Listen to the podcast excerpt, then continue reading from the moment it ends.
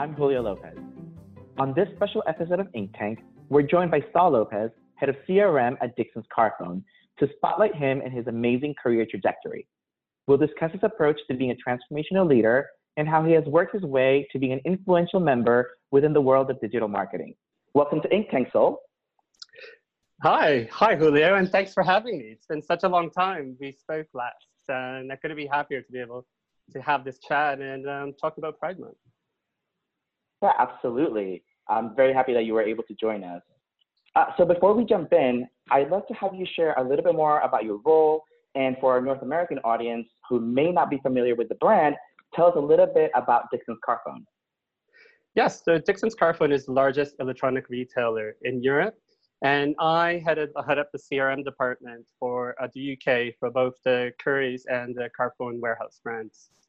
Um, so for the American folks, we can say that basically we're the best buy of Europe. Well, that makes it very clear for us. Um, again, I can't express to you how happy I am that I get to have you as a guest on this episode of Ink Tank. You know, we know each other for a couple of years now, and I have to say that you're someone that I've always admired. You're an accomplished individual, an inspiring leader, an innovator, and it's been a pleasure knowing you both as a friend as well as professionally and seeing all the amazing things that you've accomplished.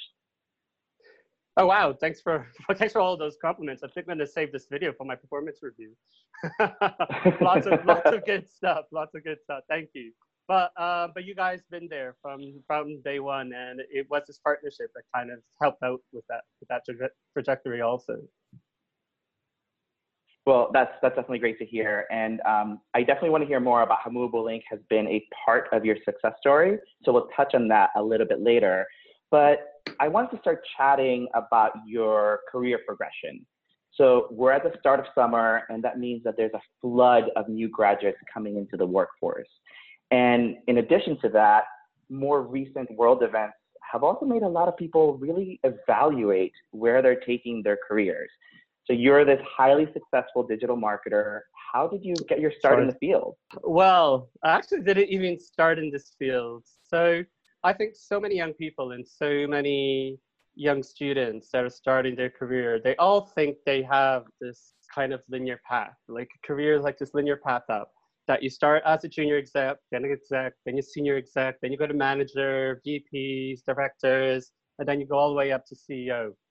Um, I think that happens very, very little nowadays. Like, if I look at my career tra- trajectory, it's just been like all over the place, like just running all around. I've done so many different things and worked in so many different areas. It, it's, it's, just that I never, I always was one of those people that never knew what I wanted to do. Um, and yes, you do have those people that kind of leave university and they have that one ambition and they work for that one ambition. But you also have a lot of people that just don't know where they want to place themselves and where and where they want to be. And I was one of those people. So I, I started off my career in private in private aviation, and um, and in private aviation, I started off in the finance department in the uh, uh, filing credit card expense reports uh, as my very first kind of um, job. And then I worked at the finance part, department in financial analysis. For financial analysis, I went from two operations, and then I kind of went and started working in the kind of airport access um, with airport slots. Then I went to vendor management.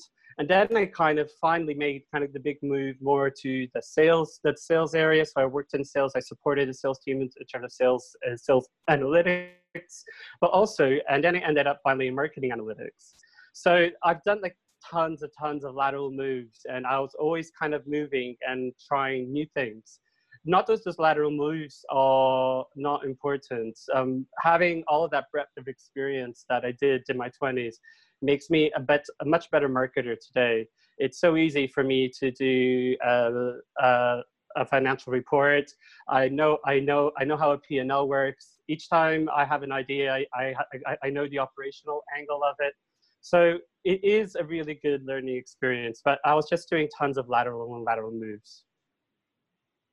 Yeah, I think you've hit the nail on the head there, that there's a lot of little bits of experience that we pick up from different roles. So I can see how the different areas that you worked in uh, have influenced how you uh, do your job today. Um, but it sounds like you were in private aviation for a really long time. what do you think prevented you from moving up since you said you were doing a lot of these lateral moves?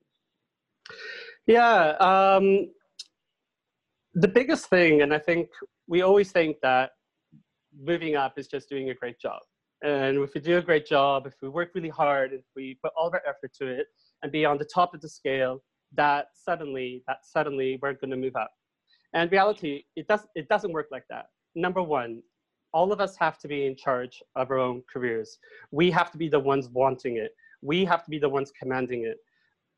Don't, do, not, do not wait on other people to kind of create those opportunities for you. And second of all, I just wasn't selling myself. I wasn't, I was doing, spending all 100% of my effort and time just doing the great work that I wasn't spending the time so that other people could notice I was doing, doing the great work.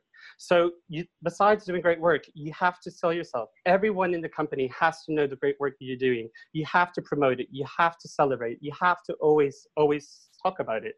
And as marketers, at the end of the day, if you can't sell yourself, how are you going to sell to your customers? that is one of the best ways I've heard that put. and it's really great advice. I completely agree. I, yeah, it's important that you be your own champion and that you focus on authentic self promotion. Um, you know, making sure that you're creating a brand of, of yourself because that's going to be essential to your success. Um, so we talked about how you had a number of different roles across different industries, and now you're this digital marketing rock star. Oh, but I'm sure God. the journey wasn't always easy. No, I absolutely stand behind that. um, but you know, in this journey, were there any career setbacks that you think are important to highlight? Yeah, I think everyone in their career has huge and major setbacks. I remember I had a huge setback. So I was working for the private Asian company NetJets, and their headquarters was in Columbus, Ohio. And I was planning to move from Lisbon to to Columbus, Ohio, and it was it was like this was a job that I was waiting for. This was the opportunity that I've worked nine years for. I'm finally going to get the promotion. I'm finally going to move move um, to headquarters. I was looking for houses. I was doing. I was so excited, and at the end of the day, I didn't get it. And that absolutely completely broke me and it broke me completely. And it was like what am i going to do now? And it was a time i started to say you know what? My time for this company has ended. I have to move on. And even moving on i just wasn't finding anyone like i wasn't getting interviews. It was just such a low point of my career. But it was the one that kind of opened the doors for what i'm doing today so I never forget when a headhunter um, contacted me on LinkedIn to move to uh, to a, a, hotel group, and he says, "Look, I have the CRM manager role for you. Think you'll be perfect. You fit. You fit. You fit the profile. Um, you worked in marketing analytics already for a couple of years." Uh, and I was like, "Yeah, yeah, of course, absolutely." The very first thing I did is Googled, "What does a CRM manager do?" so fake it till you make it the job titles are just job titles are just so crazy and always ignore job titles and always look at the spec and at what type of skills. And what I noticed is that the skills that I was doing for all this time are exactly the skills of a CRM manager. So at the end of the day, um, at the end of the day, having that experience kind of made me first move to London, a little bit more vibrant in Columbus, Ohio. Sorry, sorry for everyone who lives in Columbus. Um, but also it started my career as being a crm yeah i think there's always hidden sort of benefits to the things that happen to us in our lives and it's that focus on the silver lining. You never know what good is going to come out of you know something that might seem like a career setback. Um, well thanks for for being open to sharing that experience. Um, one thing that i think your career path demonstrates is that there can be any number of reasons as to why someone would want to switch careers or companies, or sometimes it's not necessarily their, their decision.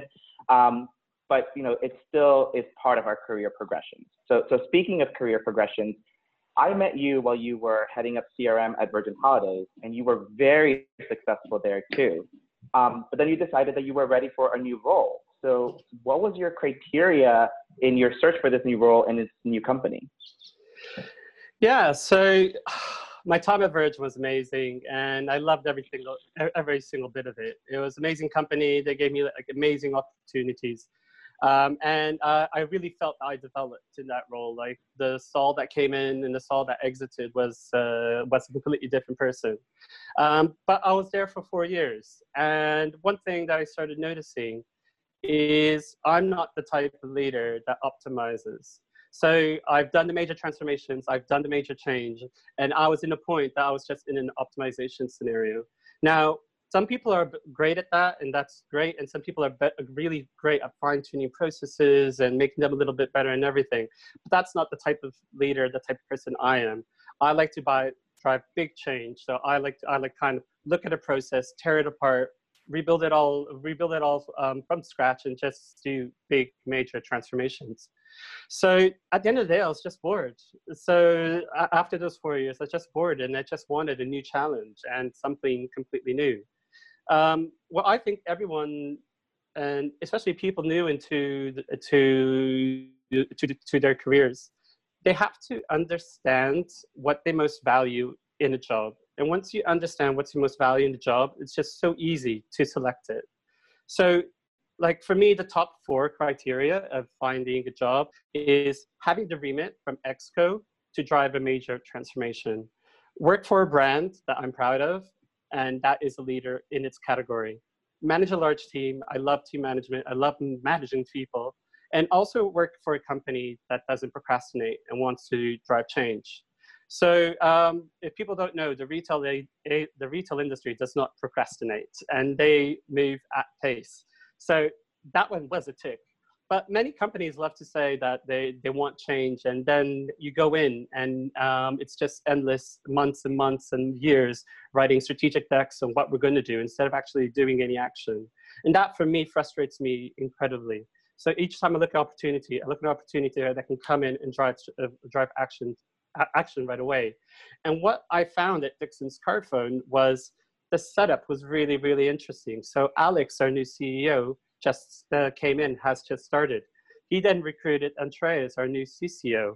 Then we had a new marketing director, then Dan Rubel, which is my boss. So you had a series of new people in the company wanting to bring new ideas and wanting to bring in change. I knew that this was going to be the company that was, that was going to drive change.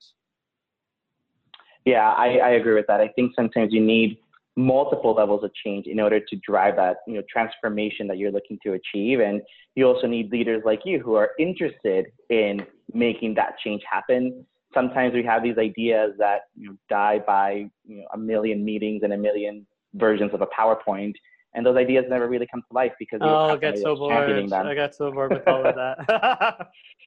I understand the need for, for documentation, but there's also a need for action. Um, and so I think that that's where leaders like you come in, where it's how do we get this minimum viable product into market to test and iterate and figure out what's working and not working, and then go from there. Um, so yeah, I think that everyone would agree, everyone that's met you, that you are a transformation transformational leader. Um, so I can see why you are ready for your next challenge. Um, and I think it's great to hear uh, what a wonderful experience you had at Virgin Holidays. And that's very much evident in the type of innovative and award-winning campaigns that you launched during your tenure there. But you know, let's great. be honest, it wasn't a single-handed effort, right? You were leading a team um, when you were there. So, so on that topic of leadership, you've been managing these uh, large invisible teams in your last few roles, um, which, as you said, is something that you enjoy doing. You know, I fundamentally believe that the quality of a team output is largely based on leadership and that that typically starts in the selection process, who we bring into our teams. So as a tenured transformational leader, what do you look for when you're building out a team? Yeah, so I, I kind of little disagree with that. I think the big change comes from the team itself. As a leader, I'm just a facilitator. I'm just I just facilitate, I just put things um, in the kind of help processes come and happen. But it's the team and the amazing team members and amazing teams I've always had who've done the change and driven driven all of that change. So at Dixon's Carphone, I was so lucky. I had an amazing team already, but with amazing ideas, wanting to do amazing stuff, and wanting and wanting and loving change. Um, what they didn't have is just the right the, the right tech stack in order to enable that change. So um, what I would say is um, a big mistake that us as marketers and a lot of people do in business is when they talk to talk about transformation, they think about tech first. And that is the biggest error error that you can do. When you when you're driving a digital transformation, the very first thing is is that you focus on people. Because those people are the ones that are going to drive your digital transformation, are going to set up the tools the, um, the right way, that would that, that it won't create immense immense technical debt that's all driven by people. It's people who drive the change. The tech is all, always the enablers. Um, and then is recruitment. And when when I'm recruiting, is I'm looking for passion. Uh, the very one of the very first questions I always ask is, which campaign does, are you most proud of and why? And through that response, you see right away if someone has says something with passion and says something and talks about it, and I did this and I did that, and I proved the company wrong on this, and uh, everyone thought B, and then uh, A happened, and all that stuff. So very, very quickly, you can see that passion in people. Another thing is always do an interview test. I always, always do an interview test because I'd even don't even care what they write in that interview task, but it's a test of how much people want it. Someone who wants that job, someone who wants who wants to work with you, will put all their effort into, into that interview task, and that interview task will be amazing. Someone who's not that interested will probably just do two or three slides and just move on. So you can really, really um, see that. Another one is focusing on creating the amazing brief. So I think everyone loves doing amazing work teams get frustrated is when they're doing work that they're not proud of, work that they're forced to do, work that they don't they just don't like. So I think jobs as leaders is actually creating that amazing brief. Oh, let's overhaul this customer journey. Let's introduce this new tech stack and try whole new things. They want to do amazing and award-winning work. And especially with the millennial population, they all want to make a difference. They all want to put their stamp on things. So the ability of giving, giving and facilitating these amazing briefs and these amazing opportunities is how you get employee, employee engagement up and the teams up. And kind of the very last thought on this subject is around diversity. I never, never hire someone the same as me. If they had, if I had replicas of me sitting in my team, um, there would be hell hell would break loose. I'm not and i do get lost in my thoughts sometimes. So i need other people who pull me down who look at the detail who who who talk to me. So um, having that diversity of different Uh, different people different ways of working people big big thinkers and small thinkers creative people tech people data people and even people from all backgrounds and races having that diversity is so important yeah, I agree. And if I was going to summarize what you said, it's really people first. All, all, all four or five points that you just mentioned are around who you have in your team, and then your selection process is looking to create that diversity. So I completely agree with that approach. Um, and you know, there's so much value and honestly just basic humanity in appreciating each other's differences, whether that's age or race, gender, sexual orientation, or any other elements of diversity. Um, and I think it's up to us as leaders to engender that mentality in the organizations that we're working for and the teams that we're leading. Um, so we're going to touch on your personal experience as a gay man in just a few moments. Um, but before we do that, I want to address one of your other points. So, so you mentioned that the main challenge your team at Dixon Space, since they were already really a great team, was that when you first joined, they didn't have the right tech stack to enable them to execute these great ideas that they were coming up with. So as a leader and as a facilitator, you made it so that Movable Ink is now part of your tech stack at Dixon's. Um, and you and I met because you've been such a strong advocate of Movable Ink at Virgin Holidays. So clearly there's an affinity there. So I'm interested in how all of this got started. So if we were to take you back to day one, uh, when did you first learn about Movable Ink and how were we described to you then? Oh, wow. First day of Movable Ink, October 2015. I still, I still, I still remember when I signed that contract. Um, it was, it, it was really incredible. Um, so the Movable Ink, your Movable Ink office was just three people, Sean, Craig, and Matt. And it was just three people in London. For sure today you have a, you have a lot more. And um, basically what was happening is six months into my job, um, I wasn't producing much. I didn't come up with an amazing idea. Um, I wasn't doing anything big, and, and I wanted to do like a big bang, a big splash. And um, suddenly someone recommended, oh, go, go and talk to Movable Ink. I think they can help you with a few things. And um, at the end of the day, I just wanted to impress my job, uh, my boss. I just wanted to impress my boss, the exco, and just, just, just do something great. So I saw Movable Ink, and I suddenly saw a tool that I can drive that personalization, drive that personalized content, drive that automation that I wanted, and um, without changing anything of my existing tech stack. And it was such a journey. Um, I literally signed the contract, and four weeks later, we went out with our very first campaign, and we drove our peak, our peak activity. So it was such an intense time, and we were doing everything for Movable Ink. We were coding the emails, we we're driving the personalization. Um, we were doing a lot of stuff, and like that story, that that story was is just still ingrained ingrained to me to, to me today. Um, and the rest the rest was history after that, and we improved and we improved year after year and we tried new things and really pushed you guys to the limit and other vendors to a limit. Also what it enabled is it proved us it proved success in the crm team. So when it actually went to ask for the bigger cash are ready to kind of upgrade our data set or upgrade our esp um, i finally had those really good stories to run by. So we already proved that we were successful at driving at, driving change. So at Dixon's, I just repeated kind of kind of the same the same formula, and but at a lot bigger and larger, more complex um, scale.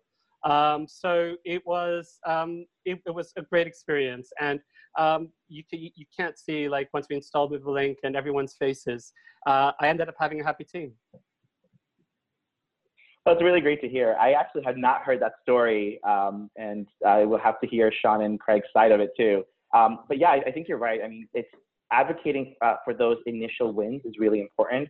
Um, and then also having your partner uh, or your vendor in this case understand um, what your goals are. You know, if you're clear and transparent about what you're looking to achieve, they'll figure out a way to frame how their technology can help you. So it, I'm glad that that uh, worked out and that Movable Ink was able to. And it's a concept of partnership. It's a concept yeah, partnership that we have, and um, and you guys helped me when uh, I really needed a lot of stuff happening, and I also helped you. So it's a concept of partnership. Yeah, I, I think that's that's the right way to put it. Uh, I mean, you know, kind of pivoting it a little bit, based on the conversations that I've been having with some other digital marketing leaders, such as yourself, these experiences, what you what you went through, are actually a little bit more common now um, because COVID has accelerated the need for digital transformation. So there's no time for those 18 month long data projects, um, those replatformings. You got to act quickly. Um, so I definitely agree with you that this is where having that right tech stack really comes in. Um, so let's pivot back to, to your professional experiences as a member of the LGBTQ plus community. Um, and I also want to touch on current events. Um, so as you know, uh, I'm also an out and proud gay man. And what I've been thinking about is how the rights that we enjoy now are the result of what we fought for. So we took to the streets, we marched, we organized, we voted. So, so what are your thoughts on what's happening now? Yeah, what's happening now is big. And I think today what we're witnessing is a moment in, of, of history, a moment of reflection, and a, mo- and a moment of change. And um, it's a moment that sparked a conversation, both in our personal lives and and our professional lives. And sometimes a lot of uncomfortable conversations, but those uncomfortable conversations are positive because by having them, we can actually drive that change. Um, as, a, as a gay man, I also suffered from, from, from discrimination. But what I see out of this movement is that I start to realize that that discrimination was, was a different kind. It also allowed me to realize my my kind of privilege of being a cis white man. And um, it allowed me to rethink things. And even, even our movement, the Stonewall riots, started, started with Marsha P. Johnson and, Silva, and Sylvia Rivera, um, which was a transgender black woman, a transgender um, Latina woman. And, um, and it's still those people who spearheaded the movements, who made, who got us the rights that we have today. And they're, they're still the areas in, in the LGBTQ community that still suffer the, the, the most. But I guess the proof of this importance is the fact that on the professional setting, everyone is talking about it. You, as my vendor and partner, we're talking about it. all companies, I'm talking to ex-colleagues, I'm talking to friends, all companies are talking about it, whether it's your vendors, it's your supply chain, it's your partners, everyone's having, having this conversation on the board level to employee level, um, from, from, from top to bottom. And, um, and they're starting to create actions actions around it. Um, like, for example, a member of my team wants to create a minorities in marketing group um, here in London. So you can link everyone uh, that's a part of minority group in London. So I, I, can only see drastic and big change coming out of this movement. Yeah, I, I share with you in that, in the hope that this will actually bring radical and positive change and that we can, you know, take our own individual experiences and use them to to support this movement as best we can. Um, because the reality is that things simply can't continue the way that they are. Um, I would add to your comment, yeah. um, and I would add to your comment that we simply can't let up, right? You know, we, we all have to continuously try to do better, both in our private lives and in our professional ones. And from the professional side, people like you and I, who are leaders in our respective organizations, we have the power to affect change. And we need to do as much as we can and leverage the power of our position. So I really hope that our listeners take that to heart um, because we all have to do everything in our power. Yeah, and we will. Um, so before we wrap this up, um, I did want to get your thoughts on one more thing. Um, there's there's just so much that we learned through our experiences over the years, and you've started to share some of that with us. So my last question to you is, what advice would you give to your younger self when it comes to being an openly gay man in the professional world? If I only knew then what I know today, right? so many things, so many things.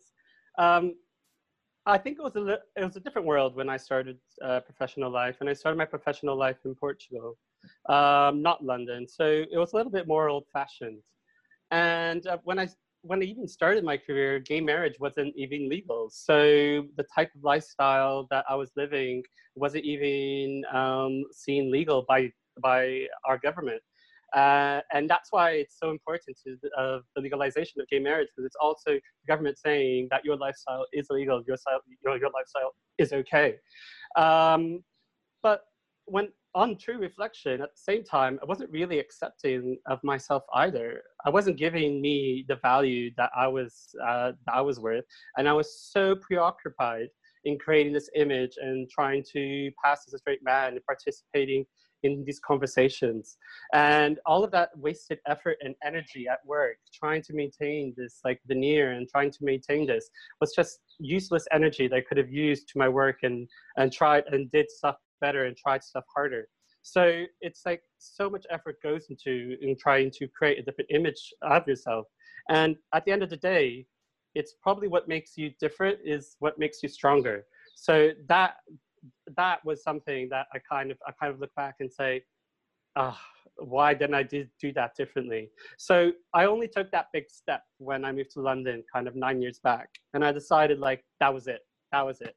I'm now going to be no more lies. I'm going to be completely out. And I'll never forget the talk with my line manager uh, at the time. I just arrived in London and he kind of just turned to me and said, Oh, so did you bring your partner over with your move? And I said, Oh, no, no, I'm a single gay man. And then he just turns to me and say, Oh, so you can have a really fun time in London. You're really, you're really going to enjoy it. And just find, just finding out that it is okay. It's fine. We sometimes overreact what other people think, what other people are going to do. It's just all okay. And then right after that, life is just so much easier when you're accepting of yourself, when you're proud of yourself, when you don't care. And you know what? If you work in a company that doesn't that doesn't that doesn't let you be like that, that doesn't facilitate it, leave.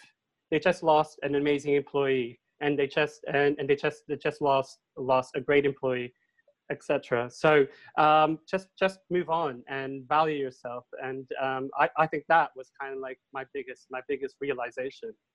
But I think the key message that um, the previous managing director of Virgin Holidays, Mark Anderson, um, once said to me is, Saul, at the, of, at the end of the day, you're most productive when you bring yourself to work.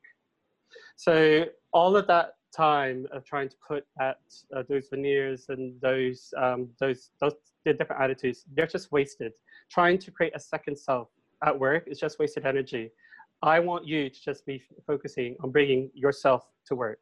And that's where I really found, found the importance of all of ourselves being able to bring ourselves to work, our true selves, from any type of background, diversity, uh, backgrounds, race, religions, creeds, um, colors, everyone be able to be their true selves. And luckily at Dixon's Carphone, I can bring my true self to work. We all can bring our true selves, uh, our, true selves to work. So that's something that was a big learning with me and something that made me very proud of everything that, that I've achieved since then. Your line manager is going to be the biggest source of your happiness in the job. And we sometimes, people come out of university and people come out uh, and they just want to work for the big brands. I want to work for Facebook, I want to work for Google, I want to work here, I want to work there. And they're forgetting that that relationship with your line manager is going to be the key, the key to your success and the key to your happiness at work. So do not underestimate that and always work for a great line manager.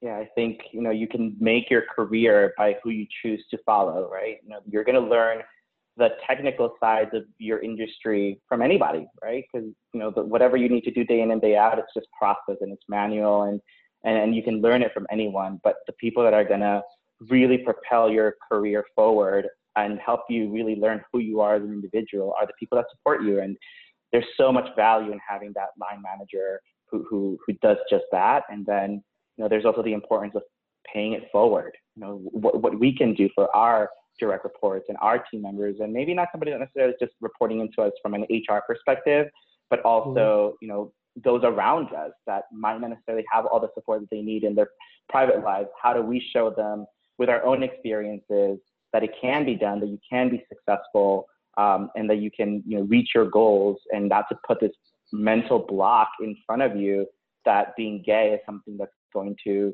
Absolutely be a not. deterrent to your success. Yeah. Never again. Um, yeah, absolutely not. Um, so thank you again for sharing. Um, you know, I guess what I wanted to say is that it would have meant so much to me when I was first starting out and I was doubting my future success um, as an because I was an openly gay man to hear what you just said. So those words have really resonated with me, um, and I really hope that they'll resonate with so. everybody else that's listening. Well, that's all the time we have for today's episode. A huge thank you to our guest, Sol Lopez, head of CRM at Dixon's Carphone, for sharing your wonderful insights, your thoughts, and your experiences. I'm Julio Lopez, and I want to thank you for joining us. Be sure to subscribe to Ink Tank so you don't miss any upcoming episodes.